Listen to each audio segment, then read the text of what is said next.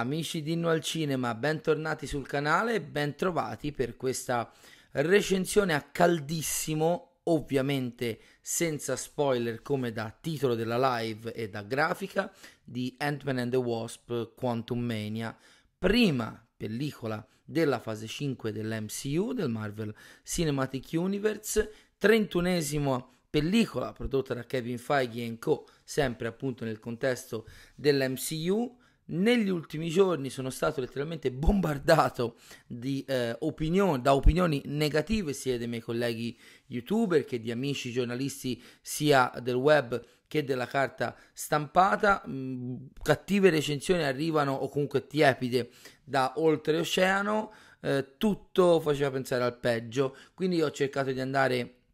in sala eh, abbassando il più possibile le aspettative che purtroppo devo ammettere già non erano altissime. E ho finito la visione da meno di un'ora. Sono venuto subito a casa a registrare questa video recensione. E appunto a mente calda devo dire che provo delle sensazioni e delle emozioni molto molto contrastanti. Talmente contrastanti che nel parlare in questa video recensione di Quantum Mania eh, vorrò pormi e eh, condividere con voi le tre domande che mi hanno assillato eh, per tutta la durata del film. Come ho già detto, ovviamente non farò spoiler, eh, per parlarne poi di spoiler, eh, con spoiler avremo possibilità sia su questo canale che su altri canali che bazzico solitamente di parlarne nelle prossime settimane. Tre domande per cercare un pochino di dare un senso a quelle che appunto sono pensieri ancora in evoluzione nella mia testa. Tre domande che appunto mi hanno un po' assillato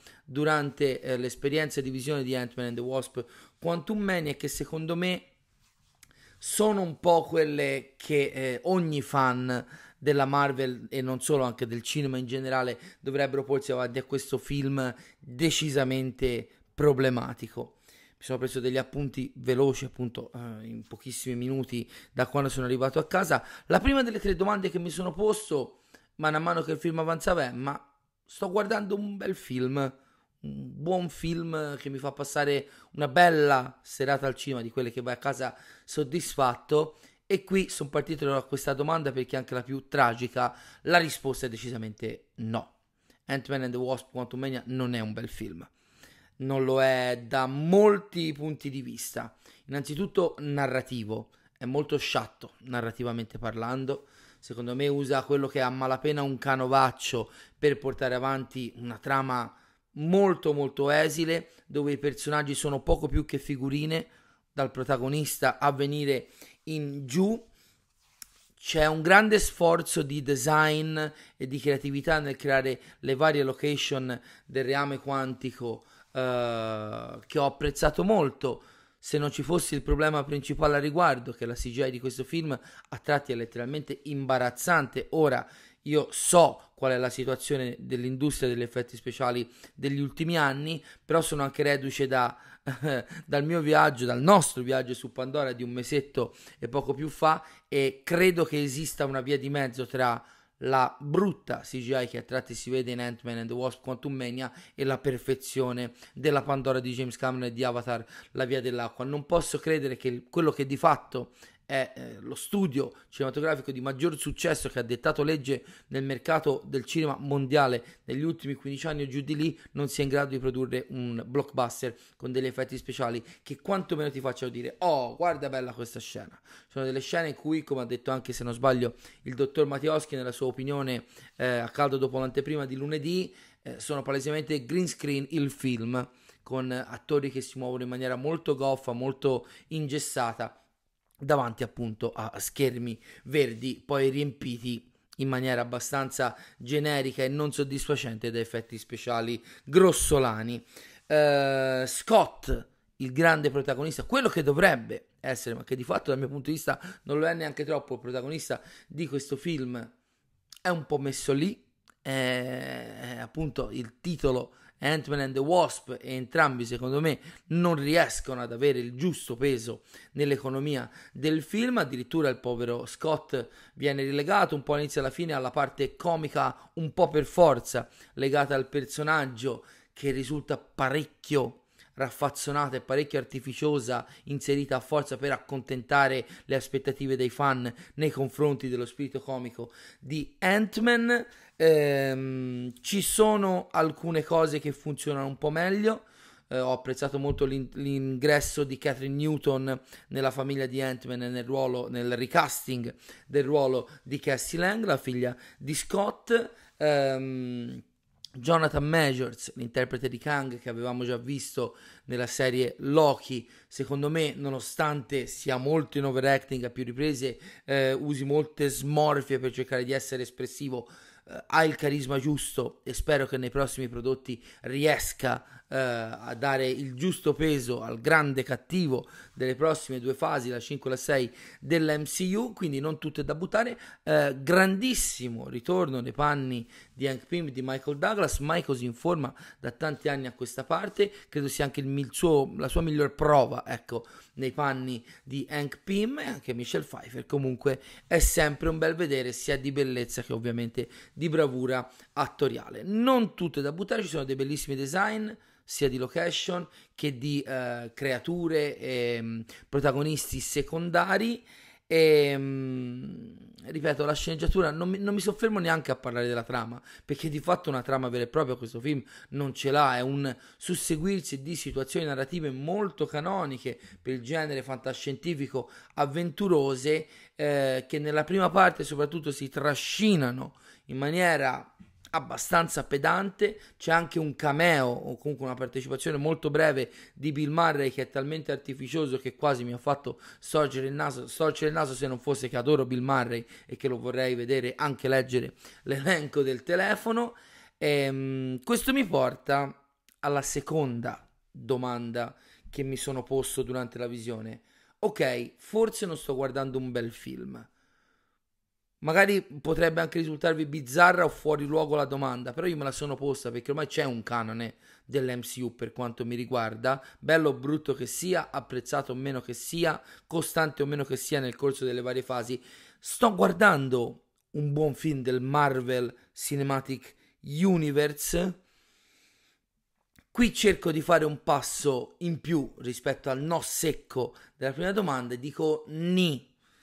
più no che sì ancora, ma con degli sprazzi eh, un pochino superiori rispetto al generale bel film di speranza, perché eh, innanzitutto per quanto mi riguarda è sicuramente più godibile, vista anche la durata relativamente breve, poco sotto le due ore, di molti titoli della fase 4, di cui salvo forse due o tre titoli a malapena. Eh, e soprattutto perché appunto dopo la prima fase molto pedante, molto lenta, molto raffazzonata di cui vi stavo parlando nella risposta alla prima domanda, arriva una seconda parte sicuramente più godibile, sicuramente più divertente e soddisfacente, eh, sicuramente più utile anche nella, uh, nell'economia appunto del Marvel Cinematic Universe. Ovviamente non scendo nei dettagli, però approfondirò poi il concetto nella terza e ultima domanda a cui cercherò di dare una risposta. Dopo una costruzione, ripeto, abbastanza piatta, veramente piatta, eh, in diverse location che più che a un film Marvel sembra appartenere a diversi pianeti della saga di Star Wars eh, già visti o concepibili in futuri progetti. Molto design di questo film sa di Star Wars più che di Marvel, eh, del Marvel Cinematic Universe. La seconda parte, quantomeno, inizia a dare un minimo di sentore di una costruzione orizzontale. Un sentore, un sentore che comunque mi fa sperare a me che sono, comunque cerco di essere sempre ottimista nelle buone intenzioni a lungo termine di Kevin Feige, che ancora non sono venute fuori, ma che quantomeno qui iniziano a mostrare un pochino la testina fuori dalla, dalla, dalla tana, per così dire. Eh, purtroppo nella seconda parte vengono fuori anche dei limiti, eh, soprattutto legati a molti personaggi secondari, a culture che vengono introdotte nella prima metà, che di fatto poi hanno poco e niente da fare nel film se non in qualche scena d'azione. L'ultima domanda, legata in maniera molto stretta alla seconda, è questo Ant-Man and the Wasp Quantum Mania è il film che a questo punto, è il film di cui a questo punto i Marvel Studios avevano bisogno. Se qualcuno ha seguito le mie partecipazioni alle live delle ultime settimane, sia da Mattioschi che in altri canali e anche nei contenuti eh, di Inno al Cinema, saprà che per me era importantissimo che questo film, dopo una fase 4 completamente confusionaria, assolutamente inorganica, iniziasse a dare una direzione netta, definitiva ai prossimi anni di progetti. Devo dire che nonostante lo sprazzo di ehm, speranza che penso di avervi dato con la risposta, seppur parzialmente, eh, alla seconda domanda, la risposta definitiva a questa terza domanda è no. Porca miseria. Sì, la seconda parte di Ant-Man and the Wasp Quantum Mania cerca di costruire qualcosa. È palese che si vuole introdurre i prossimi anni di trame orizzontali.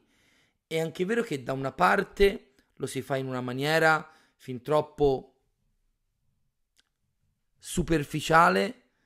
ridondante addirittura, soprattutto se già si è conosciuto tramite Loki il personaggio di Kang, e lo si fa soprattutto nel contesto di un film che più che avere il sapore di un inizio di una fase, o meglio di una saga che dovrà coprire le prossime due fasi dell'MCU, di fatto risulta un'avventura stand alone di uno dei personaggi tra l'altro minori e da sempre meno seguiti dal pubblico al di fuori dei film di gruppo degli Avengers dai fan dell'MCU. I trailer in primis di Quantum Mania avevano lasciato intendere che ci si potesse trovare, piacesse o meno, davanti a un film evento, un film evento che ormai da mesi, da anni aspettiamo. Doveva essere Eternals e non è stato. Doveva essere No Way Home, lo è stato, ma non per l'economia del Marvel Cinematic Universe. Doveva essere Doctor Strange il multiverso della follia e per quanto mi riguarda, anche se molti so che lo amano, non lo è stato Thor, Love and Thunder, forse lì si sapeva che Waititi giocava un po' un campionato a parte, ma soprattutto nel caso di Black Panther Wakanda Forever si aspettava un boom che non c'è stato. E anche qua devo dire che più che a un film non tanto evento, ma che potesse dare nuova linfa e nuovo entusiasmo alle speranze del pubblico innamorato dei vari intrecci e dell'organicità dell'MCU, eh, niente ragazzi, è un film standalone, è un film standalone che cerca di introdurre, o meglio di reintrodurre, un elemento, Kang, che noi appassionati abbiamo già visto in Loki e che di fatto poco più viene, intro- viene approfondito in questo film. Mi fermo qua perché non voglio um, andare troppo nello specifico. Una cosa, in merito alla terza domanda, la devo dire. Uh, viene fatto, seppur nella forma un po' discutibile, un buon lavoro di proiezione in futuro nelle due scene post credits, ce n'è una alla fine ovviamente a metà dei titoli e una alla fine, entrambe secondo me con un loro peso specifico. Eh, però credo che ci sia qualcosa di profondamente sbagliato quando devo aspettare le post credits per trovare degli elementi eh, che mi soddisfino appieno dal punto di vista della narrazione orizzontale. Io la narrazione orizzontale voglio che viva nelle trame, nei personaggi, nelle loro esperienze dei film dell'MCU. Le post credits devono servire da strizzatine d'occhio, collegamenti, rimandi e anticipazioni. Non possono veicolare tutto eh, loro in pochi secondi. Tra l'altro, la prima, pur funzionando nel cuore e agli occhi di un appassionato come me, è anche discutibile per la resa molto estrema degli elementi che ne fanno parte. Ne parleremo in maniera più approfondita.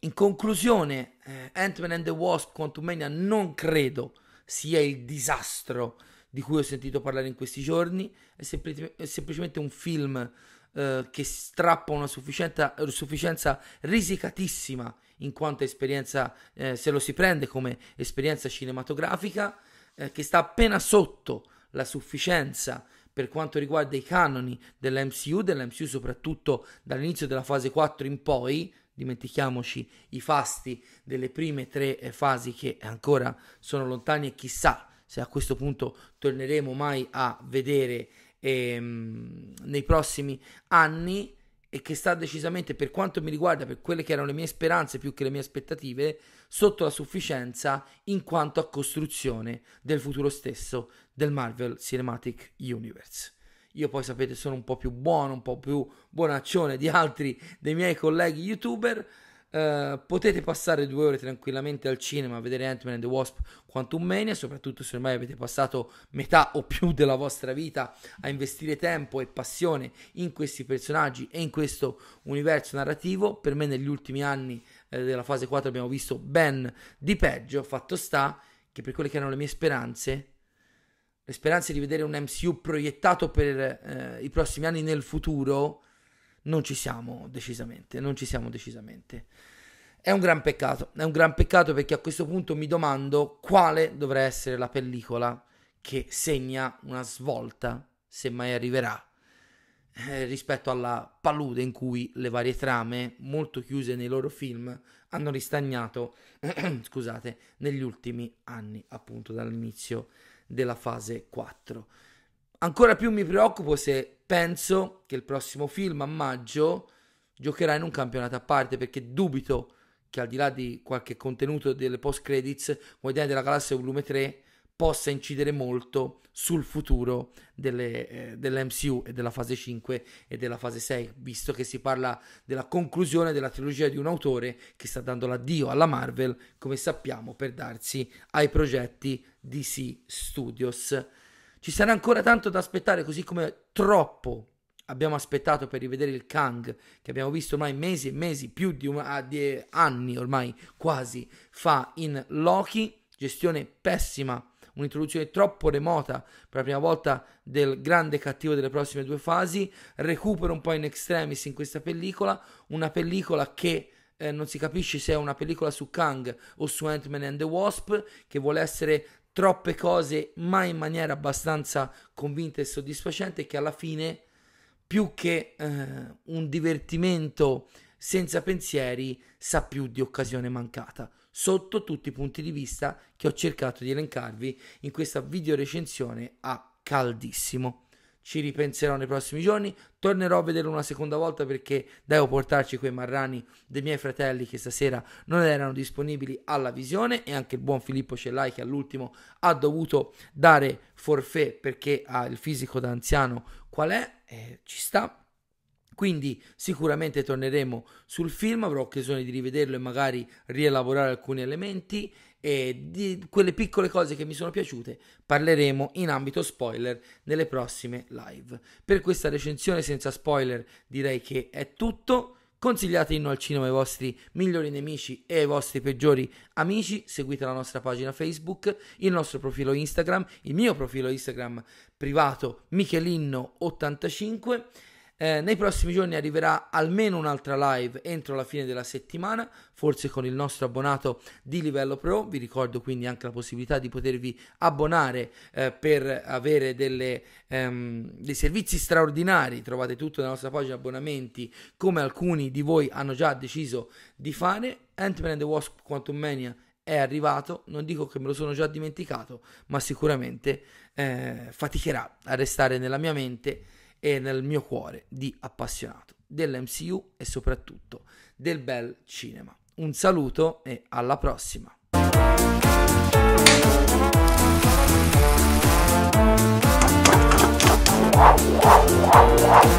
Wow.